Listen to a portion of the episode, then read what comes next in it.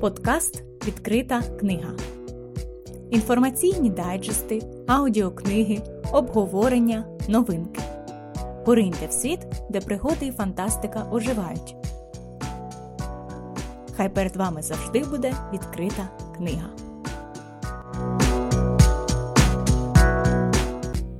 Друзі, сьогодні літературний театр Кіт, що працює при бібліотеці для дітей номер 21 міста Кропивницького, запрошує вас на виставу за книгою Всеволода Нестайка Дивовижні пригоди в лісовій школі.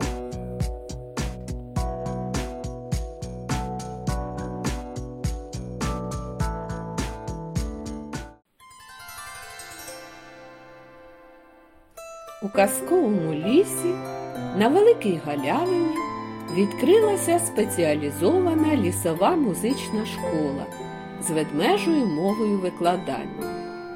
Директором школи був Бурмило Михайлович Ведмідь, учителями Пантера Ягуарівна, математика, Лисавета Петрикіївна, лісознавство, Мамонт Африканович, лісова історія.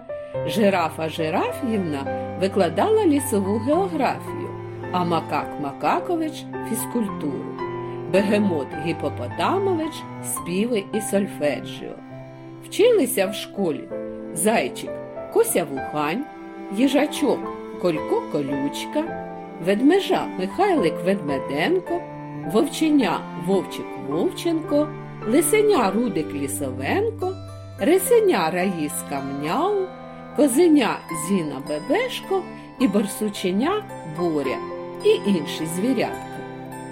На відміну від вас, любі друзі, в учнів лісової школи навчання було влітку, а великі канікули взимку. Бож у директора школи Бурмила Михайловича, у Михайлика Ведмеденка, у їжачка Колька Колючки, у борсученяти Борі та ще у декого взимку була зимова сплячка. А які ж можуть бути уроки, коли директор школи і половина учнів сплять? Отож надійшла осінь.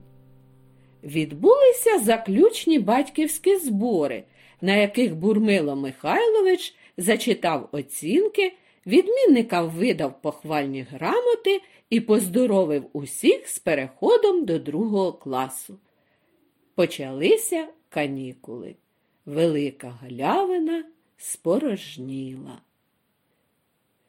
Учні школи Зайчик Кося Вухань та їжачок Колько Колючка сиділи на пеньку і зітхали.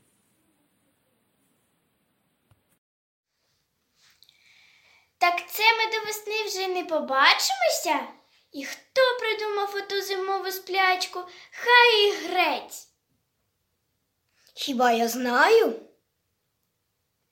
І аби ж та сплячка була у Вовчика Вовченка або у Рудика Лисовенка, а не в тебе. Думаєш, мені хочеться залягати у ту сплячку? Думаєш, так цікаво? Тут ти новий рік зустрічаєш на лижах, на ковзанах, на санчатах. Кататимешся, а я я ж ніколи в житті е, ще зими не бачив. Снігу, ковзанки, ніколи. Уявляєш? Кажучи вже про Діда Мороза, Снігуреньку, про новорічну ялинку.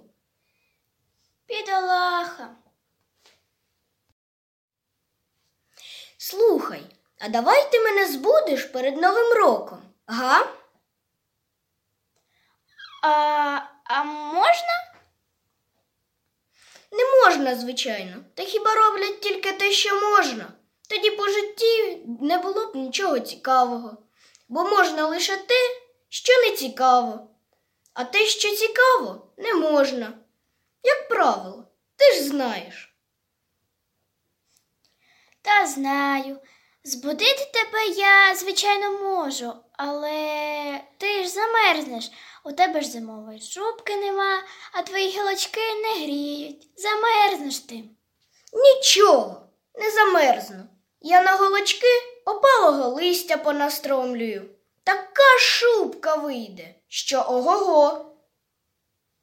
Це ідея, молодець. Варить у тебе макітра. Так збудеш? Не забудеш? Не хвилюйся. Колько, спати. Чуєш, кому кажу? Швиденько. О, мама кличе. Ну, біжи, прощавай. Тобто до побачення, новорічного. До побачення. А я теж пострибаю додому. Та мама шила мені нову білу зимову шубку. Треба приміряти.